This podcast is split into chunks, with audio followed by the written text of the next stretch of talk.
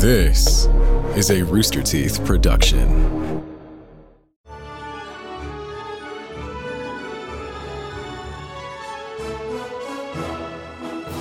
Hello, everyone, and welcome to another episode of Annual Pass. This is the podcast where we talk about all things theme park, shows, rides, attractions, fireworks, projection mapping, and more. I am your host, Jack Pattillo, and of course, joining me, as always, is my lovely, beautiful, and talented co host with the mo host, Geoff Ramsey. Hi, Geoffrey. I just real hello Jack. I just realized uh, we are just recorded another episode. Uh-huh. This is episode fifty. This is. What was the other one we recorded? Episode 49. Forty nine. Uh, I just realized for that and this, I am a foot lower than you in the chairs. I look like I look like I'm a kid at the grown up table. Uh, that's okay. And also, your camera's up much higher, Yeah. too. So you're pointing down, so you can look so tiny. It's so small. Hi, everyone. Welcome to episode of Annual Pass. This is going to be a lot of fun. We got a cool interview set up for you today. Uh, we're going to be talking with a gentleman by the name of Justin Glatt, who uh, he works on projection mapping, and he's worked for uh, partners like Disney in the past. And I am very excited to talk to him because this is something that I feel is going to be the next big thing for theme parks. I agree. And, and we're already seeing it a whole lot already. We're seeing it in, uh, you know, like on the castle shows and stuff. Like Happily Ever After was kind of the, the first big one in Florida, and there's a whole bunch of stuff. Even like you know the the projections on the water screens. Yeah. At Phantasmic, like technically that's projection mapping. There's a lot of cool stuff, and I've got a lot of good questions for this this guy, and it's gonna be a lot of fun. And nobody's gonna blow off their hand with fireworks. That's true. Yeah. that is true. A lot safer that way. I think projection mapping and drones are Yeah, that's the that's the future, future. for sure. Uh, hey, but uh, don't forget you can go check us out on youtube.com slash annual pass if you want to watch us live. Also go to store.roosterteeth.com and buy some annual pass merch, including our annual pass starter kit, our pin starter kit, which is absolutely gorgeous. It's four pins with uh, two pins of Geoffrey and myself, uh, one of our logo and one of an annual pass written out. And this is all done by Gail Fox. And it's we awesome have stuff. grand designs for a, a rich tapestry of pin uh, of pin adornment Yeah, yeah. going forward. But it, it all hinges on uh, people buying this initial product. Yeah, yeah. We've got there's, there's still a whole bunch left, and I do. I just realized now. I realized Gail Fox did our faces. The other two, I believe, are Josh uh, at Rooster Teeth, yeah. who, who did the the logo stuff. So uh, want to give credit where credit is due. But yeah, check out the, the starter kit. It's four pins and the lanyard for a low, low price over at store.roosterteeth.com. Grab that because the the quicker these go, the quicker we can make new ones that you can put on your lanyard. You can also grab the snow globe as well, which we have that one already up in the store right now. Uh, don't forget also to join our Discord over uh, you know on our, our Discord channel. It's a lot of fun and really cool. A lot of good people in there, including the rope drop running group, I'm very- RDRC. RDRC, which I'm very excited for. We got uh, the uh, the springtime surprise, I believe, is uh, is actually happening like right now. So it's this weekend. I'm currently in California, and you're with me. Or actually, we're in Seattle, or we're in, in San Francisco or LA. We're out at the That's exciting. AH Live right now while this episode is airing. Those are fun cities. They are. We're doing the. Uh, if you're listening to this the fir- the day it comes out, we are actually in Seattle doing our first AH Live show. And hey, if you're in LA or San Francisco, you can probably go and grab some tickets at rtxevent.com and see us live in person. Hopefully, you're listening to this uh, on public transport or in the car on the way to the show. Well, I mean, for what it's worth, the uh, April second and third is for San Francisco and LA, so you got a couple days. So if you're Road trip. there you go. Drive, go out to LA and watch us. This is gonna be a lot of fun. So rtxevent.com if you want to grab tickets for that. But uh, yeah, I've got no uh, no sort of uh, you know news or anything. Should No, we- no agenda. No, should we just jump right in and speak to Justin? We ha- I will say we pre-recorded this interview, so if it looks odd that our shirts change or whatever, Or the height of my chair. that's that's the reason why. But it's a fascinating interview. I think you'll dig it. Let's go talk with Justin Glatt. Geoff, we have a very, very special guest on today's Annual Pass. I'm excited to introduce you to Justin Glatt. So, Justin, welcome to Annual Pass. You are a, a video designer at Disney, or you were a video designer at Disney, right? Yes, was a video designer. All right. So, what does that mean for someone like Geoff Ramsey who has no idea what a video designer at Disney would do? All right. First off, yes, I have no idea. But why would you assume I have no idea? You're the analog for the audience. That's okay. Okay. works. That's fair. That's fair. Okay. It's okay. No one probably probably did, at least not outside of uh outside of the uh, corporate resort structure. um, uh, we are um, there's a whole design team that works for uh, for all of uh, Disney Parks Live Entertainment. So that's the group that uh, you could kind of um, think of that whole group almost as like the Imagineering side of live entertainment. We weren't Imagineers. We were Disney Parks Live Entertainment. Okay, so, Um, so live enter, live entertainment. What does that encompass? Just for for someone who might not know anything about Disney. Yeah, so that would be any time, well, any performances where you would maybe, I would say performers are in it, but not all of our shows had performers in them.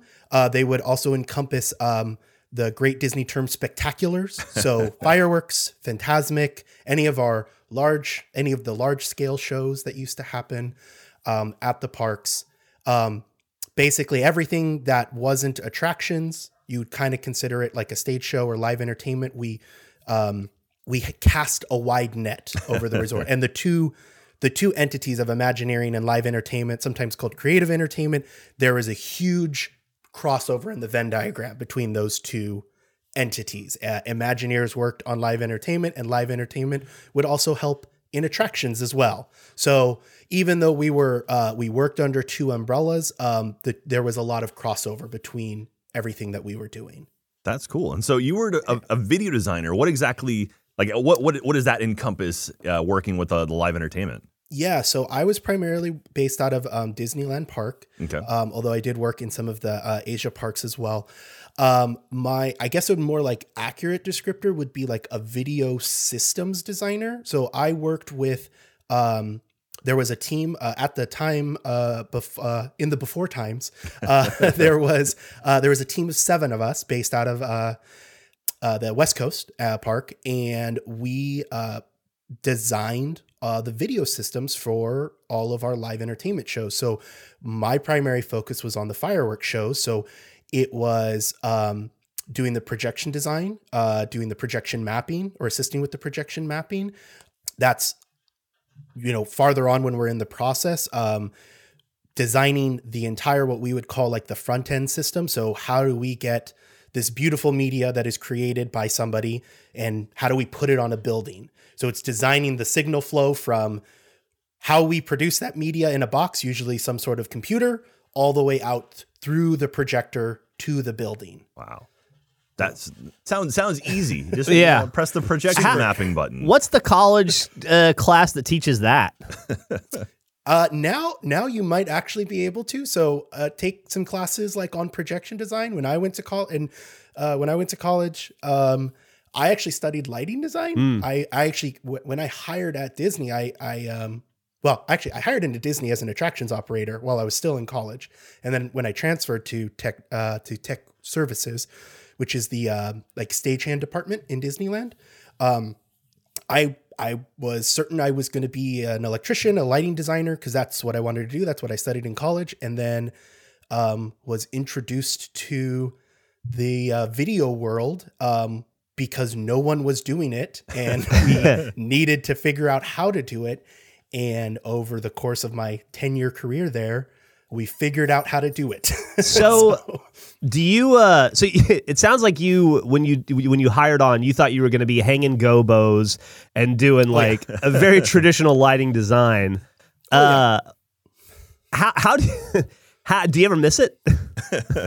yeah. Oh no, for sure. I mean, there. Um, I can tell you for certain. Uh, when I was uh, crawling through the attics of Main Street dragging projectors through the, the the attics that were designed for people in 1955 who are you know a foot taller than me and much skinnier than I am. Uh, I thought, man, if I had just stayed in lighting, I would not.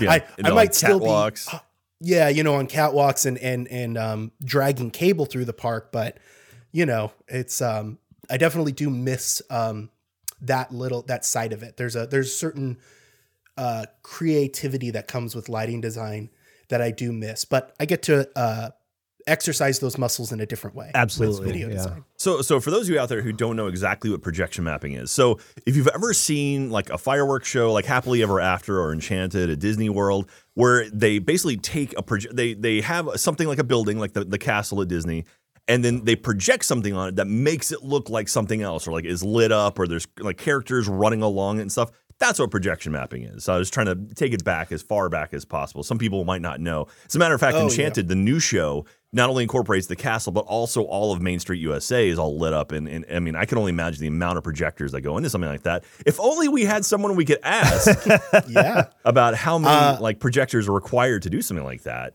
Oh, wait a so at Disneyland Park, um, so when we put in, so we put in projection for the 60th show, which is called Disneyland Forever, which started our era of um, insert adjective forever or Disney product forever show. I'm wearing my Together Forever, our Pixar show Oh, okay. jacket right now. Um, but um, that show was the first time that we did projection on um, anything other than Small World. But um, Main Street has, if I remember correctly, uh, 14 projectors, seven on each side. Wow. Uh, you can kind of breaks it's three per block, three and four on block. 14 on Main Street. There are six on the castle, and then three over at uh, Small World. And then if you get technical, we also have we utilize the projectors at Phantasmic on the mist screens for fireworks as well. Yeah. So you could lump those three in as well. Now, I we've done shows in the past where we had projectors, and we always had backups as well in case one would go down. So, are are you duplicating all these projectors, or are they all just kind of one and just fingers crossed that none of them break? not uh not for the fireworks system there Okay. are other disney shows that utilize um uh, like you said, it's uh, we call them like a. We'll usually do like a double stack of projectors, so they'll be projecting in the same area. So if we do have a failure, um, we also sometimes will do that um, to increase brightness. Okay. Um, that's our a forever battle that we have on the technical side versus creative. If every show director I've ever worked with looks at me and says, "Make it brighter," and I say, "Cool, give me a million dollars." Like it's Yeah. gonna it's gonna cost us a lot of you know a lot of time and effort to do that. Now these Um, these projectors you're using are, I'm assuming, nicer than the Epson one I bought from Best Buy to watch football. Uh, just just a hair more. If you if you think of your uh, so we usually in projection world we'll usually talk in um in lumens, which is a um a uh, a way to measure brightness. It's actually reflected brightness, but um your average office projector um maybe off the cuff if i'm thinking maybe like a thousand lumens maybe and that might that's a pretty bright office projector. Um the ones that are on the castle for instance are 20000 lumens. Wow. the one that's on the oh actually i forgot about the matterhorn projectors. You can actually add an additional projector for the matterhorn. That's a 30000 lumen projector Good and the new projectors that we're putting in and mind you that's a system that's almost five years old at this point. The new projectors that we're using on shows um, have a laser based engine and uh, those yeah it's really cool. It's a laser based light engine that gets uh, upwards of 40000 lumens so really really bright super super crisp colors um, out of the light engine on those laser projectors. And those are, um, if you happen to ever be in California Adventure and go to the um, the Halloween um, uh, Oogie Boogie Bash out there, um, I did the projection mapping for Carthay Circle, and those use the laser projector. So that's why that particular building looks like extra sharp and the colors really pop. Uh, well, and it helps that the building's almost white as well. Yeah, yeah, absolutely. yeah, that, that's what I was blown away. Like the first time I saw a cat, uh, like the castle had projections on it. It was just like that is. I mean, that structure was built so long ago, and like it. it I mean, it completely transforms it, and that, it's just amazing that the kind of stuff you guys can do. So, uh, so you're more on the technical side of stuff. How how do you work with a creative team? Like, how do you do you like do you design like here's kind of what the the the castle looks like in a 3D space and then you hand it off to an animator and then they work around that or is it kind of a back and forth? What's the process for something like that it's a lot of back and forth. So the the initial phases of like when we're doing what we would call like a projection study it's exactly what you said. We will um, go out and we'll actually do like 3d scans of the castle. So for instance like i uh, assisted with the new hong kong castle. And so like that one they literally like brought drones out and did like photogrammetry passes to like scan and get a 3d representation of the new castle. And then we'll take it into um, into software and do projection studies and basically do projector layouts and say like how bright can we get it? How many projectors? Where can we where can we place projectors? How in what arrangement? Um, and do a bunch of different studies that generate you know how bright it'll be what's the pixel stretch all these things that we have to that we have to account for.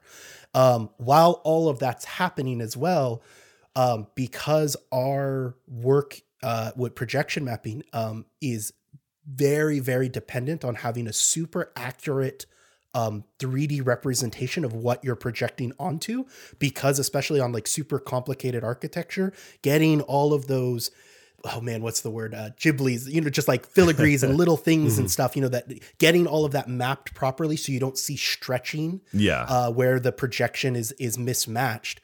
Um, we end up doing a lot of model building um, on our own. So we'll kind of do first passes of doing like rough models, send that to our content team. They clean it up. We take it back. We it's like, so it's a lot of back and forth of adjusting the Okay. model just to get the models correct. And then once we've landed on like, okay, this is our model, then we can send it to our content team or for you or or who's ever doing the media, and then they can start the creative process of actually creating whatever the show is going to be. So like these, you know, we're a lot of these shows have really long lead times because there's so much that has to happen before you can even start making the show. Oh yeah, like I, I know, like Enchantment. I, I get- I'm, I'm much more. I lean on the Florida stuff just because I know those Sure, parks back to back. And I, I think I called it Enchanted earlier. It's Enchantment is the new fireworks. Yeah, we were we were embarrassed. I know. I'm sorry Yeah, about for that. um, I, I know they were like testing fireworks for that. Uh, God, like two years in advance before they launched it. They just launched it last October,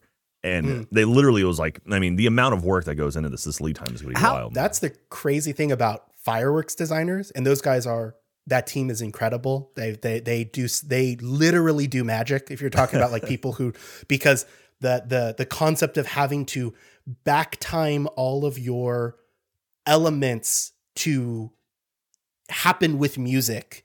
It's hard enough for video and lighting and everything to time perfectly, but to time an explosion in the sky yeah, is absolute magic but their their stuff is uh the crazy part about it is is a lot of times for a lot of these shows they're lucky if they even get to test the show once wow. like like with actual pyro product like i'm pretty sure for the 60th show i think we only shot i think it was maybe twice Wow. before actually before doing it for an audience like That's which is like that's that's a level of stress that i can't even begin to Yeah. I- to, yeah. to, to gather you know I I hope someday we actually get someone who works directly on fireworks to come Yeah. on the show and talk to him. Uh, like John Yeah. Eight Fingers. Oh, those, yeah. yeah. Uh, those those guys are they're they're magic. They're they're all a little crazy, but they're but they're Imagine. really really great great people. Every pyrotech that I've ever worked with, they're they're awesome. I I would imagine you guys are kind of on the bleeding edge of pro-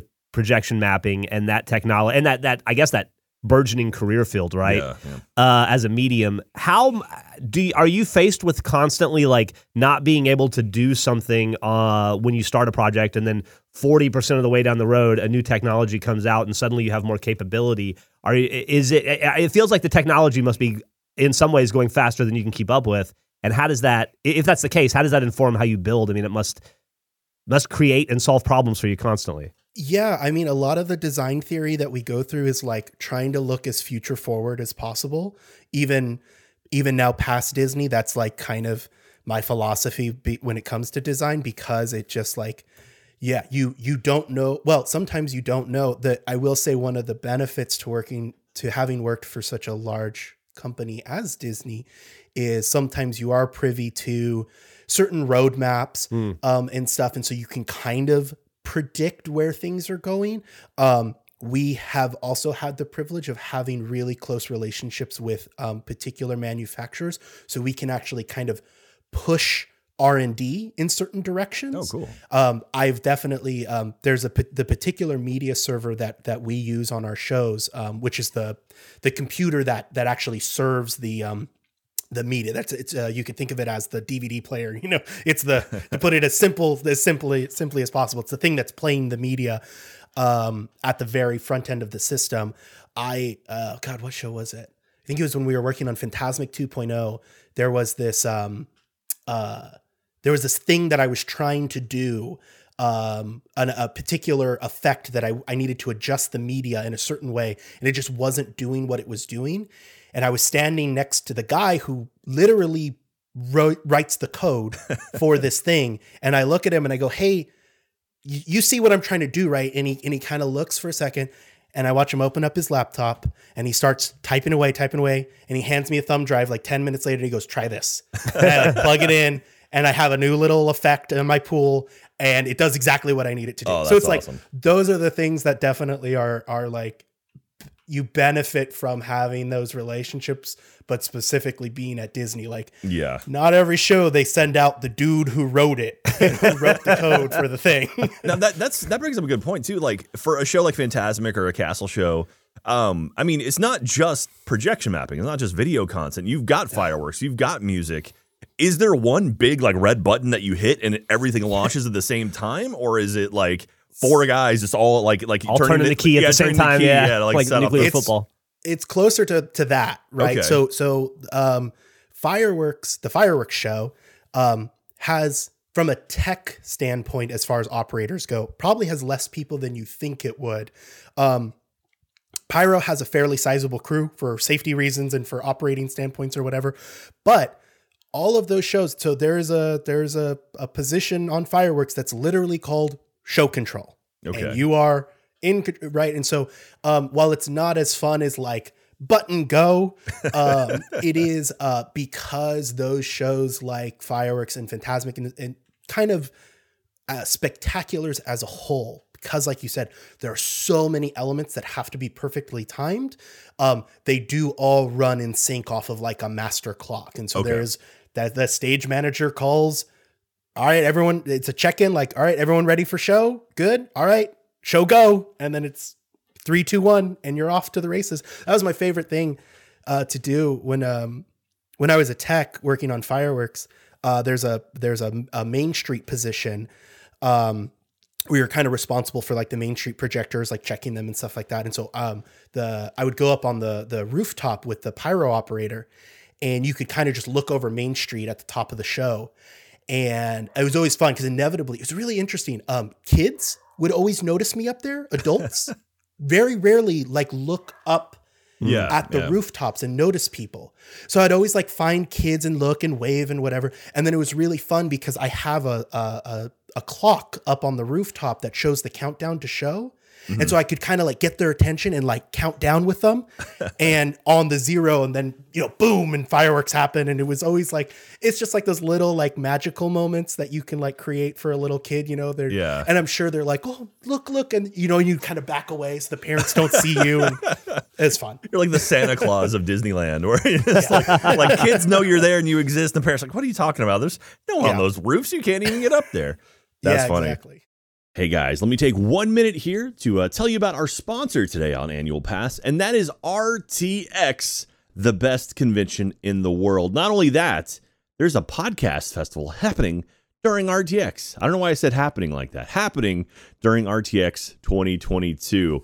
Uh, you like podcast? I'm reading copy now, so you know this is this isn't me talking. This is this is me reading copy now. You like podcasts? Did you know that there's a podcast festival at RTX Austin this year? Podcasts of all kinds will be going to Austin, Texas, July 1st through 3rd to do live recordings of their shows, and you could be there. That's right, you listening and or watching right now could go to the podcast festival. Annual Pass is going to be there. Just going to say, if you ever wanted to see us record live, that's going to be a place to do it.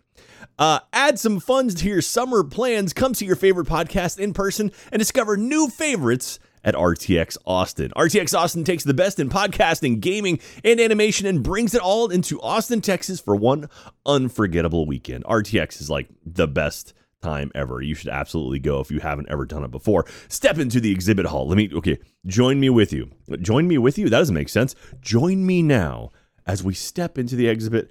Geoff's not here. Geoff! We're going to the exhibit exhibition hall. We'll see stuff.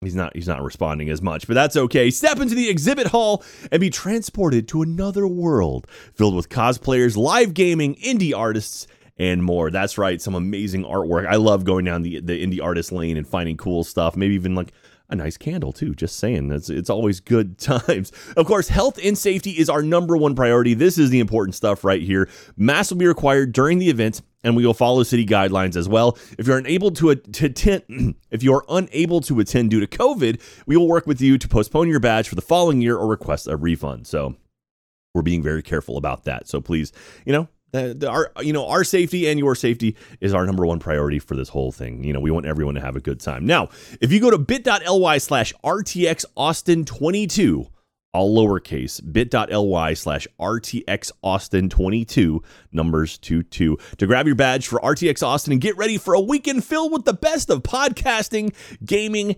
and animation. That's bit.ly slash RTX Austin 22. That's bit.ly slash RTX Austin 22 to get your badge today. See you in Austin, July 1st through 3rd. You can always stay the 4th too and see fireworks. That's always fun or you know go like i don't know some, something peaceful and relaxing i don't know if ellie's going to be here she's been walking back and forth across my desk this whole time but rtx austin is going to be a lot of fun annual pass is going to be there it's going to be our first in-person rtx the annual pass will be represented at so you can come out and say hi we'll be doing something fun on stage maybe we'll get some guests who knows it's going to be lots of fun. But check it out if you if you feel up to it. If you want to come to Austin, a beautiful city in the middle of summer, maybe go for a run. I don't know. We'll figure it out. But come on down. So that's going to be it for our sponsor this week. Again, thank you very much, RTX Austin, for sponsoring Annual Pass. Let's get back to the show. What? Let's just try that one more time. Take it back to the top. Let's get back to the show. Much better. I do like the idea of like a, like a NASA mission control, where it's like all you know, like Pyro, we good, go, go, Cap. like anyway, that's It- a whole. it's whole that's what it kind of looks like. the The control room is uh, uh, it's kind of o- it, well, it's not exactly tiered, but it's stations and big Okay. monitors up in the control room and stuff like that. It's it's close to it. It's not as cool as NASA, but Instead of you like the big world map, it's just like you know the Disneyland map, whereas like you can see all. there there is one actually, Oh, that's so cool. Um, and so you can see all the lights. no, no, okay. So like, heaven forbid anything ever go wrong with the show, right? Mm-hmm. No, no one wants anything to ever go wrong. But have you ever encountered any sort of like I don't want to say catastrophes, but any anything ever break down mid show where it's like, oh, okay, that's rough. Oh yeah, all the time. and the I, I part of our job too is um things pro again just kind of like the other thing like things probably go wrong more often than you would think. Yeah. And when I say go wrong, I mean like minor stuff. Yeah. A lamp goes out on a on a light, you know, but it's like Disney works in uh in like safety in numbers. When you have literally 150 moving lights on top of the roofs, one goes out, you're not going to notice. Yeah, We'll notice because we look at it every day, but your average guest doesn't. Okay. Same thing with projectors. We kind of try to um, we try to design it in a way where if we don't have active backups, if you lose a projector maybe on one side of the castle, it won't be like super noticeable because it's kind of being covered by other things. And if you look really closely, but um, but no, at least in my tenure of being of working in the parks, there was no like major catastrophe, just Okay. little equipment failures here and there. Well, yeah, how that's good to hear. how stable are these things? Like, do you have to worry about a pigeon landing on on the projector, and then somebody has to go up and turn the ring to the right? no, so all of our, uh, at least uh, we strive to, most of our projectors are in like weather enclosures. So they have like an enclosure with fans to keep them cool. Some of the new, newer projectors that get even hotter have like a whole little condenser unit, like an- a little air conditioner thing, you know, like, because they get really, really hot. Most of the time, I would say it's, uh, it's other elements that you have to worry about um, like at disneyland like the windows not opening and blocking the lens and stuff like that but the elements they're they're more or less protected from the elements dust is probably the biggest um, issue you deal with there Now, see, I would think it would be like guests because guests, you know, people, individuals are fine, smart, but Yeah. like when you get a massive crowd, that's when people can become jerks or like, hey, watch this. Like, oh, I see a box. I'm gonna throw my, you know, my Mickey ice cream at it. Like that's, you know, I, I think i think we benefit almost from the same thing of like adults not looking up on the sea up uh, at the rooftops that like we kind of we employ the same tactics that imagineering does and that like things are hidden in plain sight yeah, yeah. um you know like lots of lots of go away uh, I- green, I, imagine. Yeah, exactly. I mean, like, I, I I don't think you spent a lot of time in Disneyland Park, but the times that you're there, I bet you've probably never noticed the projector for the Matterhorn, Yeah, yeah. and it's and it's it's a big green pole in a big green box sitting right across the street from the Matterhorn, and most people just don't. You kind of just accept it as being part of of the the the the tree line Okay. over there. We have to take a photo next to that projector. when Yes, we- yeah, absolutely. Next time we go. yeah, we're gonna we're gonna be in Los Angeles soon, so we'll go find the uh, the pole and the projector and go take Yeah, a selfie next to it. I love the idea that it's dust, though. I mean, it makes total sense, but it's like we have millions of dollars of this projection equipment, and canned air is how we fix it. Uh, literally that's i mean that's that's that's part of the tech's jobs of like once a month or sometimes more depending on the season of like go out and blow out the filters. Like that's Wow. the you know Now, that so you- lamp lamp busts. So so you got to go and actually install some of these projectors. Like did you see any cool hidden stuff? I mean like obviously you've been in places that like no one gets to go but did you see any like imagineers that like etched their names like behind windows or anything? And any cool like oh i mean disney i can't lore? confirm or deny that my name is somewhere in the main street attics. okay. um uh, actually not in the attics. Uh, uh but um uh but yeah i mean you you see that all over the place it's great because those places are are like time capsules. Yeah. and you can see uh you can see like literal generations of people who have you know signed their name or added a thing to it or whatever. And and it's like like especially the main street buildings because those were those were original. Those were built in 55 and so having them been there for so long and it's those attics that no one goes into Mhm. um other than us.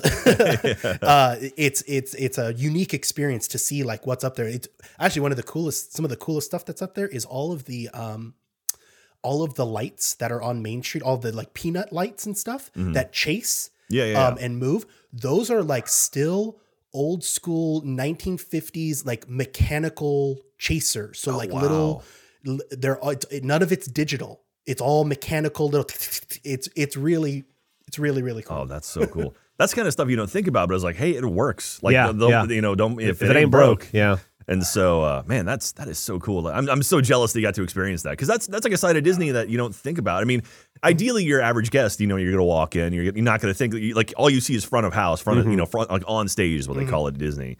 But as soon as you step behind those doors, those those cast member only doors, that's where things that's where it gets interesting for me. That's the kind of stuff I love. And like mm. even like when you know I, I I did the college program back in the day, and that was a blast. And but like everything's changed since I've been there. But even when I did the Disney marathon, some of my favorite my, my favorite parts were running backstage. Like Yeah. When when you pass through Magic Kingdom, you run through the castle and stuff. But then you go back behind, and there were like the parade barns where they had all the floats and stuff. It's like, oh, that's a, there's a building to hold that, obviously. But when you're there as a guest, it's like they materialize when they come through that Yeah, gate yeah. over by Splash Mountain. And so Mm-hmm. that's the kind of stuff I'm really into, and I'm I'm so incredibly jealous that you got to go climb through the attics up there in Main Street. That is so cool, man. It was cool. Yeah. Disney Disneyland is uh Disneyland's far more cramped backstage than Disney World for sure. Yeah. Uh, but you know, they make do. Yeah, yeah, awesome. So so you you were no longer with Disney. Where where you where have you moved on to now? Uh, I moved on into the uh, the film and TV space um, Okay. with um, with everything that's happened in the world, pandemic and whatnot.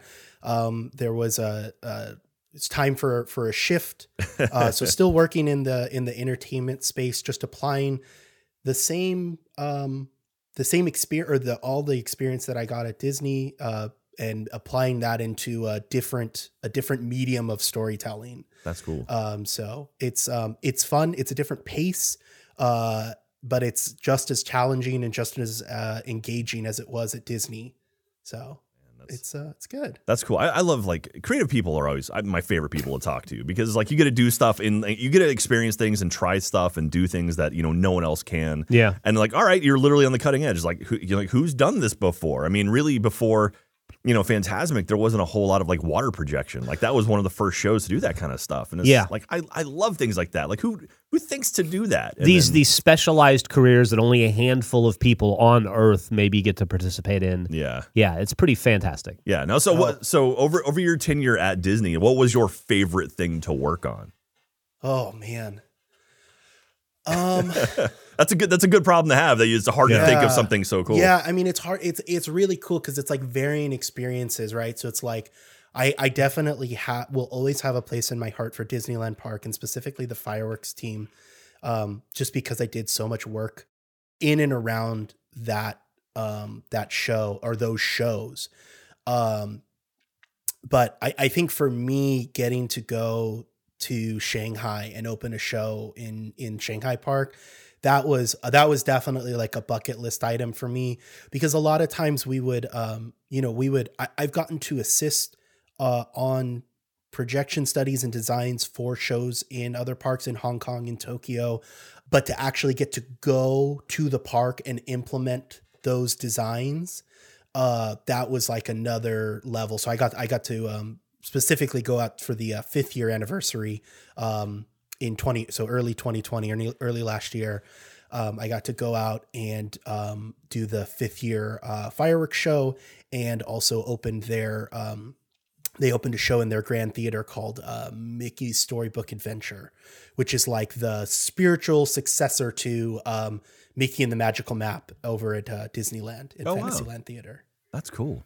Man, so Yeah. so was there any? I mean, like, what was it like working over in Shanghai? I mean, I, I don't. Was there any sort of issues with you know, like you're an American, obviously, going over there? I mean, was there any Oh, yeah. any any you know like any difficulties?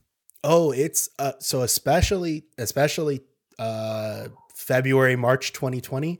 We were still you know Oh, height yeah. of height of pandemic, uh, especially here in the states, and um, it was uh, we had to get uh, a special visa to go over there. They had to like Disney had to like send a letter on our behalf to like the Chinese consulate to be like this is what we're doing. This is this is who's going. This is who's working you know all that stuff. So we had to get permission to come into the country.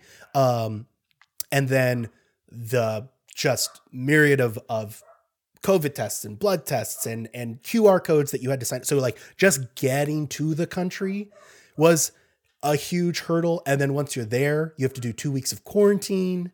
And then and then after all of that you get to go and work on the show. And then uh, i will say bar none the shanghai team uh, at least the shanghai team of, of technicians and the shanghai team of uh, the entertainment team over there is like one of the best teams of like entertainment professionals that i've ever worked with because they care so much about what they're doing and they uh, they just want to learn. Like they're so like that you when you come over there um uh, getting to work with with some of those technicians a lot of them um you know they've been assigned some or some of them I should say have you know been assigned to the to the shows and they've never had any tech they've never maybe done any stagehand work any tech work before um, but they just they just want to learn and they want to absorb everything and they're like the nicest people and it's it's uh I I I really enjoyed Oh, my time That's the- working over there for that's cool. sure. that's like that's like Geoff. Like on this show, all you want to do is absorb and learn from me, right? totally. Yeah. I mean, for the purposes of this interview, sure. Awesome. Well, man, th- thank you so much, uh, Justin. I re- we really appreciate having you on the show. I'd love to go to Disneyland and like maybe have you kind of walk, Walk us around. through, yeah. and like point out stuff that like your average person might not know. So if if you're if we're I ever in the LA to. area, we'd love to get you out and go to uh, check out some stuff. Yeah, you got you you got my number. We can definitely work that out. I would I would absolutely love to. I haven't um I haven't been to the park as a guest in uh quite a long time, so Okay. it would actually be a really fun experience to pro- to do that again. Nice. Yeah, I haven't been to Disneyland in like three or four years. So In, in that case, it's a date. We're gonna make this happen. I love it. I'm Awesome. looking forward to it. I really appreciate you guys having me. absolutely. Well, Justin, do you, do you have anything you want to promote, or I mean, I don't know if you if you have any like Twitter or anything or any, like anything you want to tell people Uh, about. Oh, nothing, uh, nothing particular. I think I'm like at jglad on Instagram and stuff like that. I don't, um, I don't, um, I, I, I'm not at the like 50 year Imagineer level where I can start posting like you know cool behind the scenes photos Yeah, and yeah. stuff because I still contract for Disney every once in a while, so I still like can't be, uh, can't just like let all my photos go. But um, uh, you know, Yeah. I, yeah, I'm You're not a uh, Jim Shull level of, of you know notoriety yet, so that's okay. It's okay. You'll you'll get there. Yeah, not not yet. I, I haven't I haven't reached legacy legacy Disney. I'm, You'll be I the next Joe a- Rohde. I was a cog fine. in cog in the wheel. I, I if I do stress anything, is like I was not the solo. You know, like it was these. All of these shows take you know hundreds of people to put on not only from a from an operational level but from a creative level. The like you said you never heard of a video designer. There are you know producers and and and creatives and and artists and all of these people who go into making these shows. And so i was i was a cog in a gear in the giant machine but i but i do appreciate um you know being able to tell my my my small part of it. Yeah, no, th- and honestly, that's what I love about annual pass is that we're we're trying to bring on people who are cogs in the wheel, as you would say, because like I'm fascinated by this stuff, and I'm fascinated by all of the the people juggling things to make something so magical. So thank you for being a part of that, and thanks for coming on annual pass. Absolutely. I appreciate it. Awesome. Well, Justin, you have yourself a great day, and we'll see you in LA at some point in the future, and you'll point out projectors to us. Looking forward to it. Thank you. Thank you. Absolutely. Thank you. Wow, that's dude. That that was a lot of fun, right? Yeah, it was pretty cool. That the idea of like him crawling around through like all the buildings on Main Street USA, like, uh, who gets to do that? I know. It's pretty that's a pretty special job. that is that is very very neat, and I am super super jealous of him. And uh, yeah, man, maybe someday we'll sneak around and somehow get into the Main Street USA buildings. Go Probably not. climbing through the rafters. Yeah. yeah, right. or Hanging out in the attics. etch our name onto something. Who knows? But uh, yeah, thank you very much again, Justin, for joining us, and uh, and I'm very excited for I, I'm excited for more interviews like that. If you have, if you are someone or you know somebody who's Are you someone? that, that that does cool theme park related stuff, maybe something that you don't think of every day, feel free to email us annualpass at roosterteeth.com and be like, hey, I do this for theme parks and you might be interested in it. Like we got to talk with uh, Liam who did the smells, now Justin who did projection mapping, and like we've talked to a bunch of podcasters. I, I love getting different perspectives on theme park stuff. So thank you very much everyone who's been watching that. So now Geoff, I've got some questions from the audience. I pulled some questions from a previous episode. This is the Journey into Your Imagination with Figment episode from a few weeks back. Yeah. Uh, I did a run for some reason between the Alicia Stella interview and the the Figment episode where I just forgot to ask the the, the audience a question. Yeah. Like I just forgot to be like, hey, here's your question to answer and get a um, theme park map. So instead, I have a bunch of questions. I pulled more questions than uh, than those. So here we go. Roman uh, Roman Heretic says, if you could take one thing from any of the rides at a theme park, what would you take? So do you know of any props or anything you would you would yank yoink from a uh, a theme park? I would take an? ET. you just just grab a full. Uh, Just grab the- a full ET. like a baby one or one of the full size. No, a baby one. A baby, Just a little one, yeah. a little little baby baby. Easier to hide. Oh, that'd be fun. Yeah. Uh, I Oh, I know. I would take what would you take? I would take Buzzy. Someone beat you to it. Someone, so he's gone already from Granny Command. I hope that we can recover. We talked about this. We- Yeah. Buzzy, we will find you, We will. We will have you Our- recovered Our, our first Red someday. Web crossover. and uh, and then on that day, I will take you. Uh, I would take the Golden King Kong from the Mummy ride. Oh, The one that's like the throwback to the Yeah, Kong attraction. yeah. Yeah, that one's. Uh, I grabbed that. very cool. That'd Very be cool. pretty neat. Be cool on a shelf.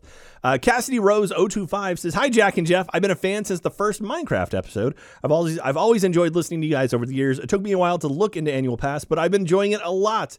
If you're looking for a big ticket coaster, Mm. you should look up the Intimidator at King's Dominion in Doswell, Virginia.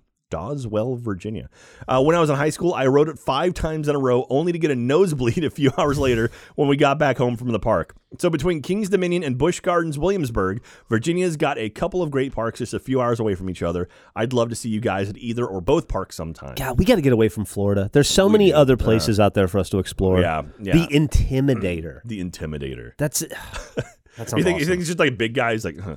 And just like throw, throw- throwing his shoulders. He's like, hey, what, what? Hey, you got to do something? You got to do something? like the yeah, the muscle bound bullies stand in line and they just like stop hitting yourself, stop hitting yourself, Yeah. stop hitting yourself. And you're like, oh, I just want to get on the ride. It's a ska world after all. Who I think we've uh, we've read something from them in the past. You asked Geoff which character he'd like to run into at a theme park, so I'll treat that as though you asked the community. Freakazoid, the Tick, or any of the characters from Invader Zim would be fantastic to see. Now that I'm thinking about it, I could I could go for a ride with any of those other franchises.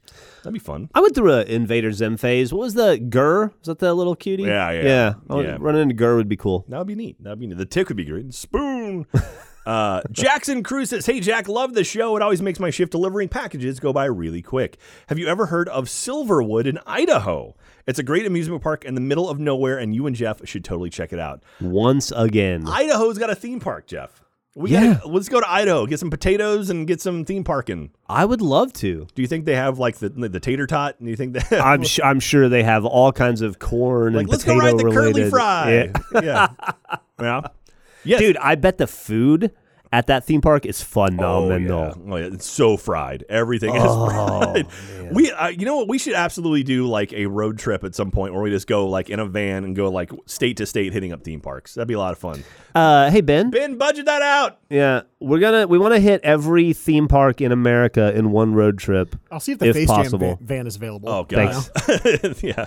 Uh, we do have that map, that that scratch off theme park map that we could totally start working on. So here we go. And last question. This is a long one. Ace of Aces 007. Since they once again forgot to ask the community a question for the week, sorry. I'll throw out another question for the pass holders to answer amongst themselves. Uh, what was a random act of kindness that a cast member did for you that totally made your day? This is a sweet question. I like it a lot. For me, there was one year where my family were doing the Magic Kingdom and I left my magic band in the hotel room and didn't realize it until we got off the bus. Fortunately, this was early enough from the hotel room key was still a separate thing uh, from the magic band, or else I would have been totally screwed. I elected to go back to the hotel by myself while my family went ahead without me, and since it was right at park opening, I was literally the only person standing in the bus line. A passing Minnie Van driver, which is the like the Uber, but it's it's mini Minnie Mouse. They're called mini. Yeah, I- they're called yeah, Minnie Vans. Yeah. I, uh, Disney's Uber service before Uber was a thing. Pulled up and offered to drive me to my hotel room and back so that I wouldn't be waiting forever for the bus. That guy was my hero that day. I was able to get back to the Magic Kingdom just in time to join my family on, in line for the Seven Dwarves Mine Train, so I didn't miss a thing. Also, that same day, my sister got unexpectedly called for a job interview to mix up the dates. So, someone in the guest relations office on Main Street offered to set her up in a quietish back room so she could do her interview. It's the little stuff like this that are truly magical. That's cool. I That's lo- very cool. I love stuff like that because it's like the smallest thing can absolutely just make someone's day. the you- biggest difference. yeah, and you never even realize it. Yeah. So yeah, if you have any cool experiences like that with cast members, let me know. I'd love to love to hear more positive stories about cast members. So that's beautiful. Geoff, do you have any experiences with cast members yet? I know you're still relatively new. To No, I'm still waiting for that. I'm still waiting for that uh, that Minnie Van experience. All right. Well, since I didn't ask a question that week, I've got a question for you this week, and if you answer it in the comments over on Rooster Teeth, I will pick, I'll randomly select one winner, and we'll mail you a theme park map autographed by Geoff and I. this is episode 50, This is episode fifty. and we just did episode 49. Yeah, we did. You did ask a question last week, I did. Yeah. I did. But I mean, but for, you just said since I didn't ask a question last well, week. for for this one, for the the the Figment episode. Mm. So my question for you this week to answer in the comments over on Rooster Teeth is: What has been your favorite interaction with a character in a theme park? So, like, have you had a good interaction? Like, did you bump into Goofy walking around, like you know Mickey Circus? Have you seen Chewbacca walking around I remember. Galaxy's Edge? I remember. well, I was a Goofy fan. As Yeah. a kid, big Goofy fan. Yeah, He was, yeah, he was my north star. and uh, growing up, and uh, and I like to think in some ways I've modeled my life and career after Goofy. Mhm. Uh, I do remember. I don't. Rem- I remember seeing him uh, when I was a kid, Mhm. and I remember getting in trouble for torturing him. I remember my mom pulling me away from him, being like, "That's a, that's too much. That's enough. What you- leave the why- leave Goofy alone." Why are you torturing Goofy? I don't remember what I did. I think I was just so jazzed. I was just hanging all over him or something. And my mom was like horrified. Yeah. My uh, my favorite interaction I've had with a uh, character was uh, when I was working a Great Movie Ride. Uh, there was a King Louie. I think I've told this story. There's a King Louie who used to roll around. He would he would get like a running start and roll, and it was the coolest thing ever. And he was always bouncing all over the place and like really interacting. It was a lot of fun. But other than that, uh, my I, I had a uh, an encounter with Mickey at Disney MGM Studios, and he has a sorcerer's robe on, and for some reason it just like caught me, and I was like, oh, that's so cool. It was uh, really nice. It was like this really like shiny red robe with this big blue hat. It was really cool, and I was like, "Oh, that's Mickey." And I think it was like right when I started the, the uh, my college program for the first time. Oh. And I was kind of like, "Oh, this is really neat. It's neat to be a part of that and be part of that legacy." So Yeah. Good time. So again, answer over at roosterteeth.com. What has been your favorite interaction with a character within a park? And I will randomly pick someone and we'll mail you a theme park map. So that should be fun. And I totally remembered to ask a question this week. We're approaching our year anniversary, Geoff. Good lord. With this episode Still, 50. still time to cancel us. but uh, that's going to do it for this week's episode. Thank you again, Justin Glatt, for joining us, t- telling your uh, your story about projection mapping. That is such a cool thing that uh, I, I'm happy to learn more about. So, uh, yeah. And uh, if you, again, if you have any cool stuff like that, make sure to email us annualpass at roosterteeth.com. Make sure to grab a starter kit, pin set, store.roosterteeth.com. Join our Discord channel, join the, the rope drop running group. And uh, artsy. that's it. And Geoff, did you learn anything today? Can you remember anything from when we recorded the uh, interview? I learned a, I learned a lot about how the projection mapping works. I learned that I need to keep uh, on the lookout for those pole, those very well hidden but right in, fr- in your front of your face poles Mm. Yeah. that are that have the projectors The in them. hidden in plain sight. hidden in plain sight. That's very cool. Yeah, very very neat. I'm gonna look at I'm gonna look at all theme parks differently now when I go in. start trying to spot fake Yeah, rocks and stuff. Yeah. absolutely. So, thank you very much, everyone, for watching and listening. We love you guys. Take care of yourself, and we will see you next week. Bye.